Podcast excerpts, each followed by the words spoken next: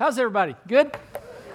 Good. Awesome. We're going to be in Romans chapter 1 today. If you want to find your way there in your Bible or on your tablet or however you choose to get there, that would be great.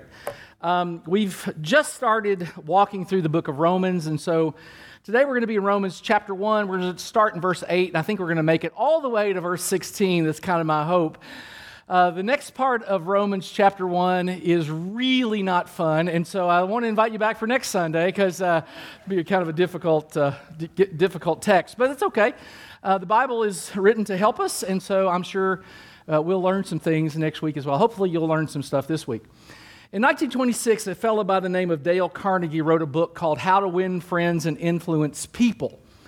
It sold 30 million copies. And so I read that and I'm like, okay, well, I don't know if that's good or not. They were acting like that's a lot. 30 million is a lot. Um, so I thought, I'll just see how, um, what the, I'll gauge the intelligence of this particular audience. Um, and I know you'll do well, I have no doubts. Uh, would you like to venture a guess as to, now, apart from the Bible, the Bible is the best selling book of all time, but English translation or English uh, books, books written in English, um, would you like to venture a guess as to like the top two or three? I mean, I, have got the top five. If you say it, I will, I'll give you credit. Anybody want to guess at what one of the top five might be? That's too many. Uh, one of the, who said Harry Potter is in there? Um, Harry Potter and the Philosopher's Stone sold 120 million copies. It's the second, second highest selling book of all time. Uh, she, J.K. Rowling's, wrote seven books that have sold 65 million or more. It's unbelievable. Uh, who said that Lord of the Rings is that is like a trilogy of something? Is that part of The Hobbit? All right, The Hobbit is number four. Very good. Shakespeare is not in the list. But you're not, you're not wrong. You're just not on the list, Paula. Uh, so it's okay. It's okay. One of these I'd never heard of. Two of these I'd never heard of. Uh, Agatha Christie wrote a book called And Then There Were None. Y'all know that book? yeah, me too. Uh, and uh, there's a book by a guy named H. Rider Haggard. He sold 83 million copies of She, A History of Adventure. Does anybody know that one? Yeah, nor I. Uh, the number one selling book of all time, English book of all time, is A Tale of Two Cities by little Chucky Dickens. Um, 200 million copies. 200 million. That's the one that begins, it was the worst of times, it was the best of times. Um, it's a story about uh, a city and then another city. Uh, so if you ever want to read it, that's the thing. Has anybody read Tale of Two Cities? Just real quick. All right, Scott Garrison, they ain't no way. Uh, was it like was it like the animated version? I mean, there is no way you read that. was it good? Okay, all right, yeah. You were made to read it. There, was, you didn't like volunteer to read that. Okay. Everybody else I believed, but not him. Uh, so, we're really glad you're here today, and we're walking through this journey in Romans. And Carnegie said uh, in his book, he said some really interesting things. We're going to throw a couple of quotes in today. We're going to, we're going to focus on the Bible. But he said this, and I thought it was interesting. If you're not in the process of becoming the person you want to be, you are automatically engaged in becoming the person you don't want to be. And so Paul writes this letter to the book, to the people of Rome. So Paul is an apostle lives in the first century. He writes 13 of the letters that we have. Um, the letters are sometimes called epistles. You might see that word epistle. Uh, just for clarification, an epistle is not a wife and an apostle, so uh, it's confusing. An epistle is a letter, and there are 13 of them from Paul. And sometimes we think, okay, well, Romans was the first letter, and then, you know, it goes in chronological order. Well, it's not in chronological order in your as they are listed in Scripture. Uh, a lot of scholars believe First Thessalonians and Second Thessalonians were the first two he wrote. Uh, some scholars believe those are reversed. Actually, he may have written the one that we titled Second Thessalonians first. It's not really relevant. Uh, first and Second Corinthians were also early letters, and then he wrote Rome. He wrote Romans, and it's really, really long and kind of dense. and it's got a lot in there. And so we don't exactly know who, who planted the church in Rome. Like, how did it get there? We know Paul planted some churches. He planted a church in a town called Thessalonica. He, he planted a church in a town called uh, Galatia and Colossae. And so we know those, but we don't exactly know who started the church in Rome. Now, I'm going to start an expression and you're going to end it for me. You're going to, this is a really, easy game. All roads lead to Rome. Okay. So in Paul's time, there's this, uh, there's this intricate road system and literally, Rome was the hub of the world. It was, it was where everything happened. And all roads lead there. And so it's likely that uh, Christians from someplace else came into Rome and planted a church or started meeting together. And they didn't have a building like this. Uh, Romans didn't particularly like Christians. We're going to talk about that a little more detail at the end but they would often meet in the catacombs, which are caves under the city where they had dead bodies or the remains of dead people or bones stacked up. And so to be a Christian in Rome was really difficult. And, and so Paul is saying, hey, uh, I, I, hear about you. So, so look at what he's, first thing, this is how to impact people. You encourage them. So he says, let me say first, I thank my God through Jesus Christ for all of you because your faith in Him is being talked about all over the world. We live in a world of negativity. I mean, everybody is negative. And it reminds me of that old comedy skit. The guy said, uh, uh, I've heard all the allegations, but what I want to know is who is the, who is the alligator? And there's a lot of alligators out there. Uh, we're, we're getting sniped at, and there are critics for everything. There are movie critics and book critics and, and sports critics. And if you're a, a sports fan, oh my word, if you like your team, um, there are critics for every team, every sport. Everybody is sort of critical. And so Paul does something quite unique in that, in this really difficult situation, he says, Hey, I, am thankful for you guys. And one of the things we should probably begin doing is figuring out how can we become encouragers? Because honestly, there are opportunities. You just have to look for them. I've started when I when I order something. You, all, some of you know this. I don't, I don't eat cheese, and so I'll order uh, like a, a quarter pounder, and for some reason, Mr. McDonald thinks everybody wants a piece of cheese on that. And so I have to order my quarter pounder without cheese.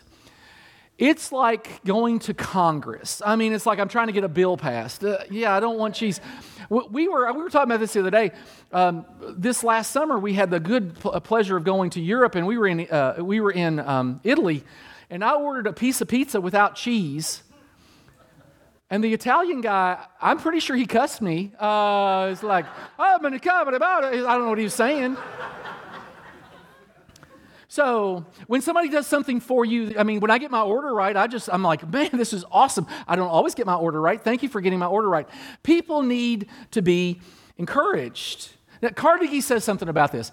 You have it easily in your power to increase the sum total of this world's happiness right now. How? By giving a few words of sincere appreciation to someone who is lonely or discouraged. And so these these Christians are Christians in a very difficult place, and they're meeting in the catacombs, and there were Christians everywhere. And the Caesar was, it was Nero at the time, and he was really anti Christian, but there were even Christians in Caesar's palace. Not this one.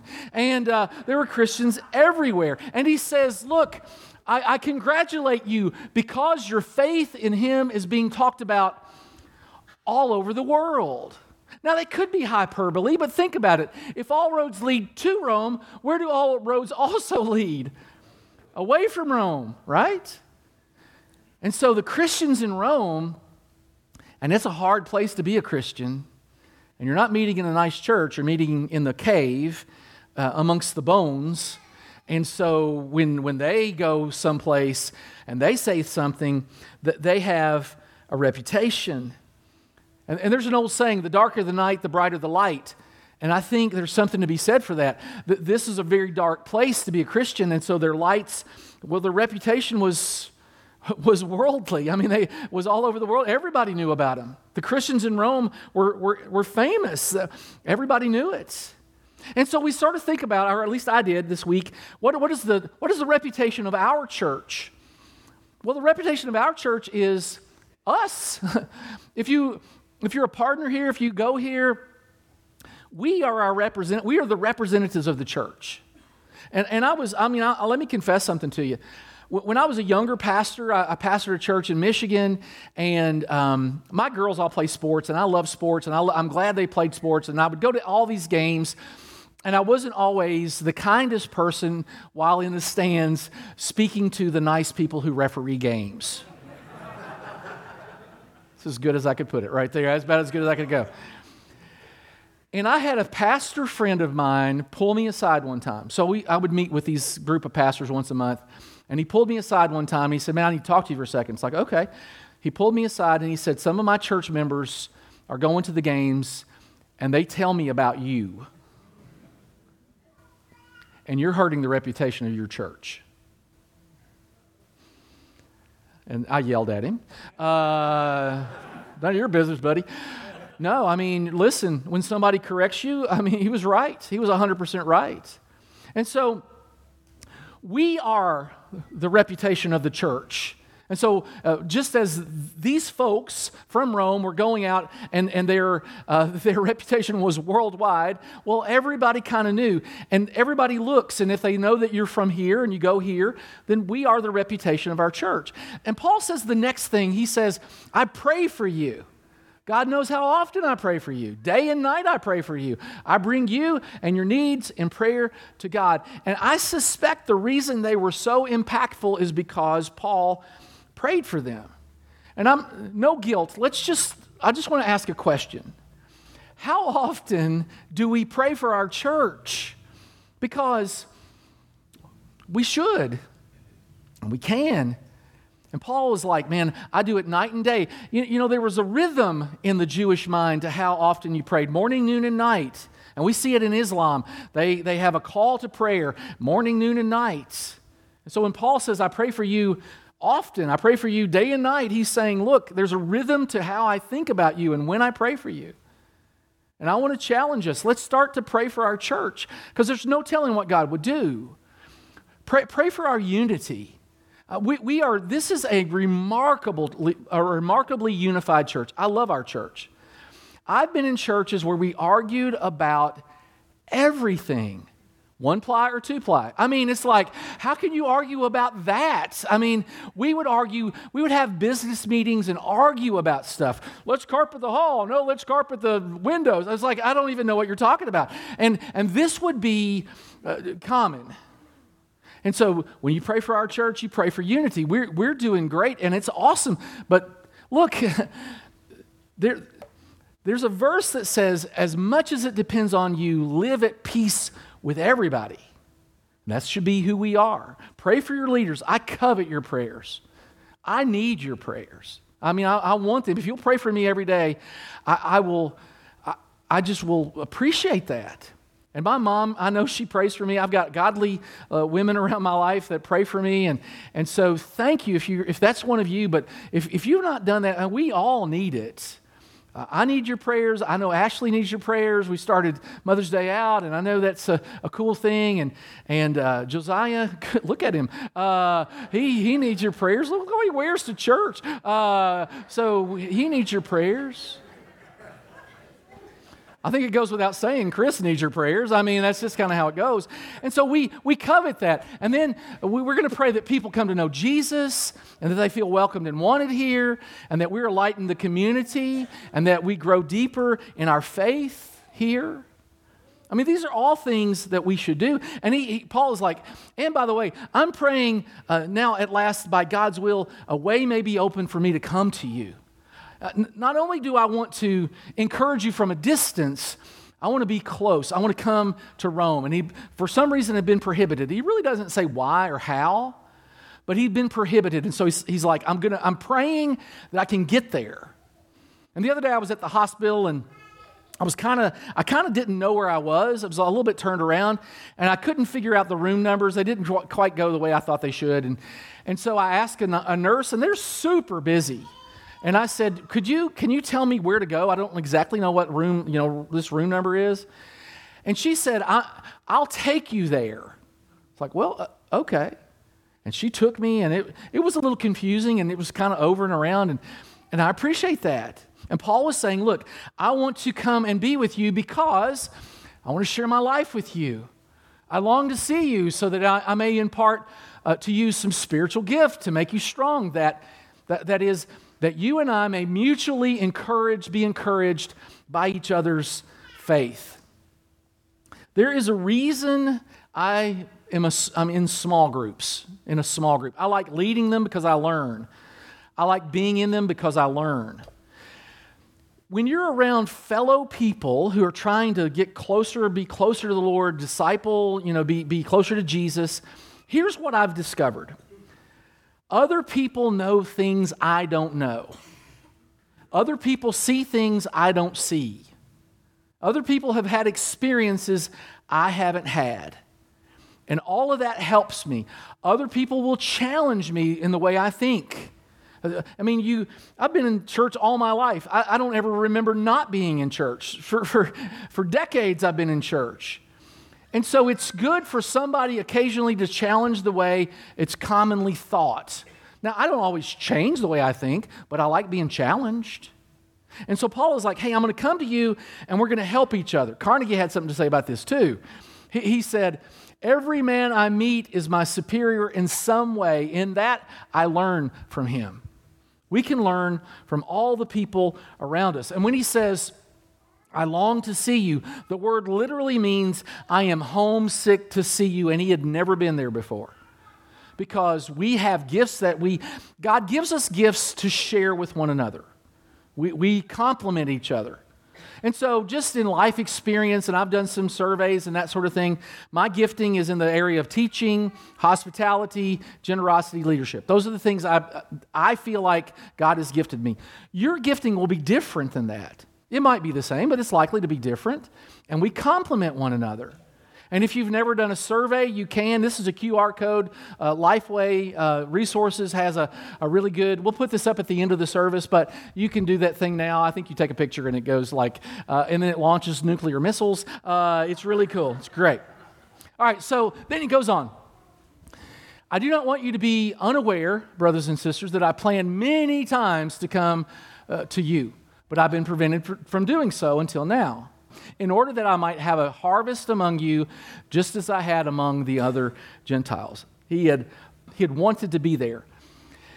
And then he, um, he uses these three I am statements.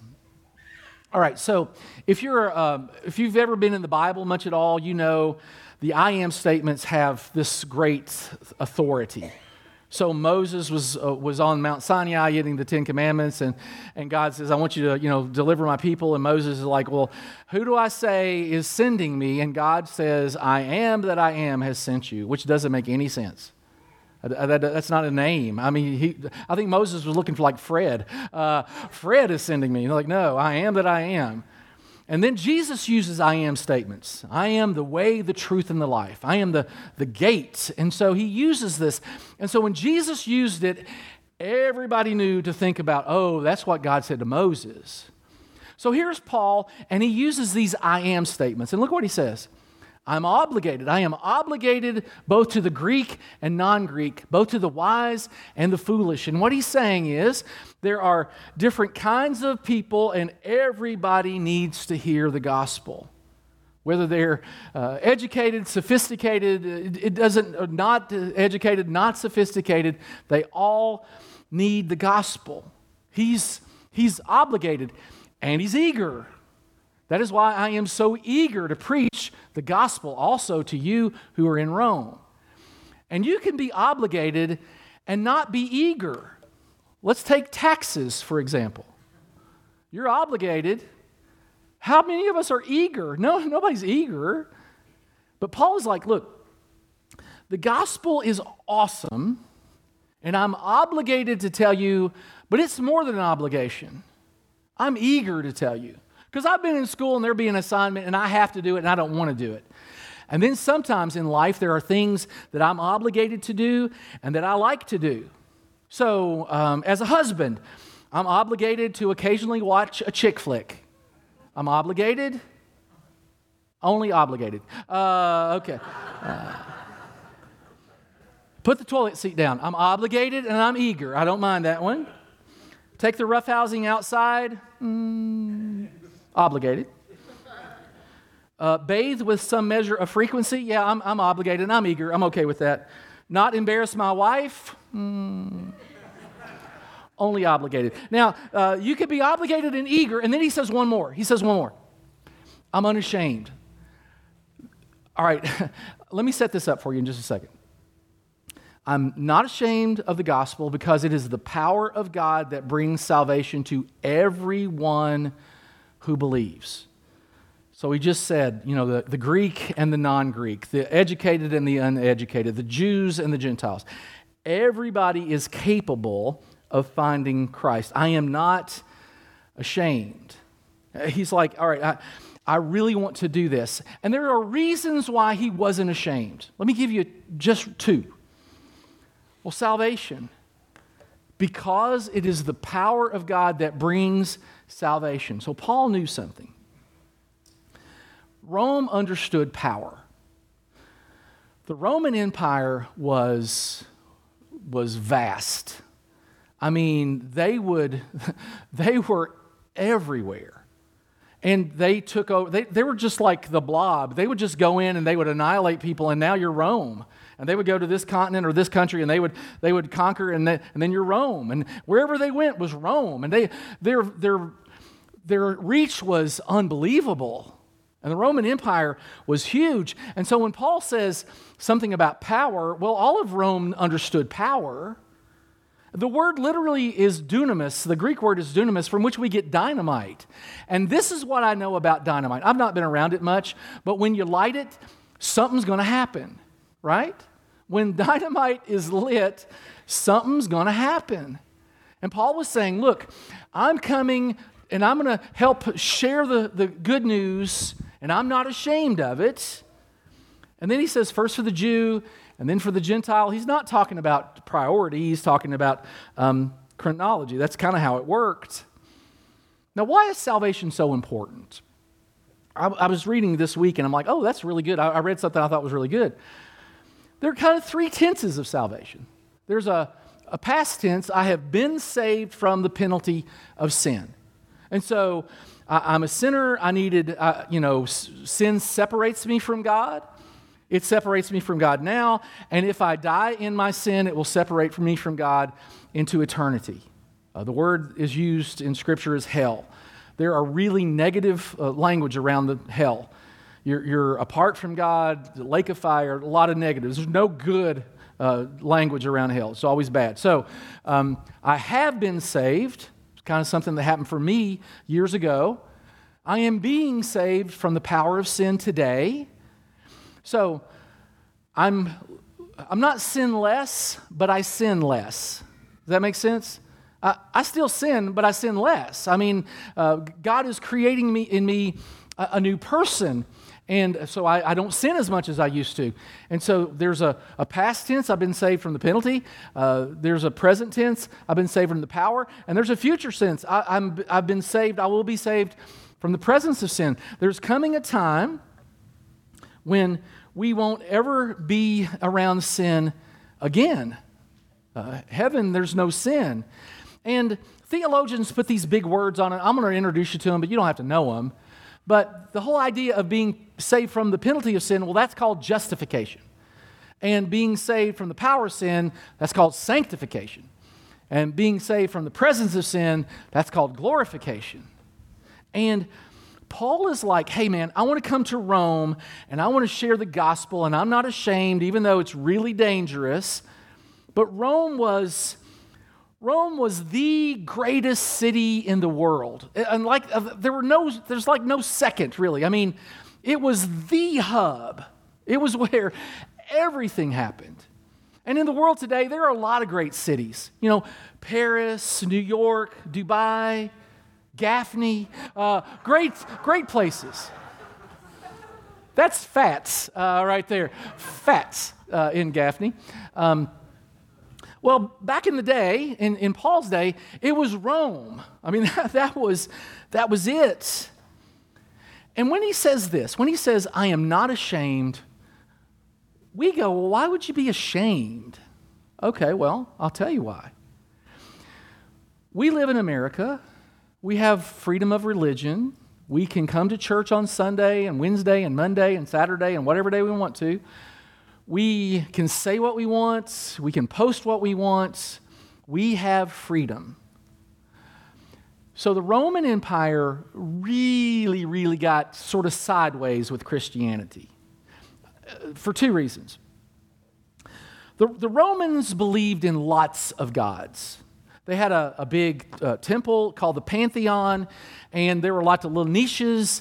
And in all these niches, there were different gods. They had a god for every day, they had a god for every month, they had a god for every celebration, they had a god for the harvest, they had a god for, you know, rain, they had a god for this, they had a god for that. And so when Christians showed up, they said, sure, just, just be part of the pantheon. Think of it like this they have a they have a big religious stew, and they, they were like, hey, just throw, just throw Christianity in the stew. What's stew? Carrots, potatoes, beef, celery, I mean, whatever you put in there. You can put anything in stew. Well, they were like, okay, well, you just put your religion in with us. And you, you know, Christians aren't going to do that. They're like, we don't, that's not how we do that. And so they were accused, interestingly enough, of atheism. You don't believe in God's stew. So you're atheists. So they were persecuted for that. The other thing they were persecuted for was cannibalism. Because Jesus said, Unless you drink my blood and eat my body, you will not be part of me. And they took that literally. And when Jesus means it figuratively, they took it literally. And they were like, okay, well, we're going to persecute these people because they're cannibals. So when Paul says, I am not ashamed of the gospel. In Kentucky vernacular, he's saying, I ain't scared. I ain't scared. I'm going to come up there. uh, I'm going to come up there and say it, man. That's what he's said. You know, it's like. he has his like bow in the back of his pickup truck. Uh, so he, uh, you know, he's, he's coming up. He, I, I, ain't scared. It's what he's saying. I, I'm not scared because the power of the gospel brings salvation to everyone, and everyone needs to know. So, salvation is why we want to influence people, is one reason. And the other reason is this it's called righteousness. I'll define it in just a second. For the gospel is the righteousness of God is revealed. A righteousness that is by faith from first to last, just as it is written, just as it is written, the righteous will live by faith. Righteousness simply means I am right in my relationship with God. Now, the Bible talks a lot about righteousness. Let's look at a couple things. It's unattainable, humanly speaking. Uh, Isaiah, we are all dirty with sin. Even our good works are not pure. They are like filthy rags. We are all like dead leaves. That's perfect for this time of year. Uh, our sins have carried us away like the wind. And he's saying, look, we, we, we can't save ourselves. And even good deeds, he says, even our good works are not pure. And you could do good things for the wrong reason. I, I mean, I could. Um, uh, couples sometimes seek custody so they'll get more alimony. One of the persons will get more alimony. Or uh, you'll see somebody at work, they'll volunteer, hoping that the boss sees them so they can have a promotion. It's a good deed, it's just not done with the right motive. Good deeds don't always equal right motives. Or you're at high school and you notice one of, uh, uh, you're, you're, a boy and you notice one of the girls has a flat tire and you volunteer to, to change her tire for her. We all know what you want. Uh, we all know what's going on there. You ain't doing that out of the you know goodness of your heart. You you want a date or you want you know some some uh, some ac- uh, acclaim. I mean you you want something for that. And so he's saying, look, even our good deeds aren't always good. And, and then there's a, Jeremiah said, Can an Ethiopian change his skin or a leopard change his spots? This was before Michael Jackson. Uh, but he's saying, That's funny. I don't care who you are. Uh, Neither can you do good who are accustomed to doing evil. Look, we have this thing called a sin nature, and we can't do it ourselves. So, when I was 40 years old, I had a heart attack. Uh, there was blockage in my left descending, blah, blah, blah. I don't know, some artery. Um, and so uh, I had a doctor, his name was Dr. Maddox, and uh, he took a probe through my groin and he went up and he put, he inserted three stents. I'm stented in my left descending cruciate artery. Is that right? That's not even close. Whatever. Uh, it's, some, it's some artery in there. Now, I'm pretty good at do it yourself stuff. And so if that ever happens again, I'm thinking, uh, you can buy those little bitty straws and um, some flex tubes, tubing, uh, and I could probably just do it myself. And, and you say, You're dumber than we thought, uh, which is what you would say to that, because that's really dumb. I don't know what I'm doing. I mean, I could watch the YouTube. I'm sure there's a YouTube on that. I, I could probably figure it out. I still don't want to do it myself because that wouldn't be smart. But, but if, if the foremost surgeon, heart surgeon on the planet had blockage, he wouldn't do it himself either. There are some things you can't take care of yourself, and getting right with God is one of those. So, God offers us righteousness as a gift. For God made us made God for God made Christ who never sinned to be the offering for our sin so that we could be made right with God through Christ. We swapped our sin for his uh, sinlessness. I get to claim his sin, which is uh, his sinlessness, which is amazing. Uh, we traded, we swapped. I'm sinful, Jesus is sinless. We swapped. I got his sinlessness. It's a gift. It makes me right with God. I read the story about this guy. His name is Kyle MacDonald. You may have heard of him.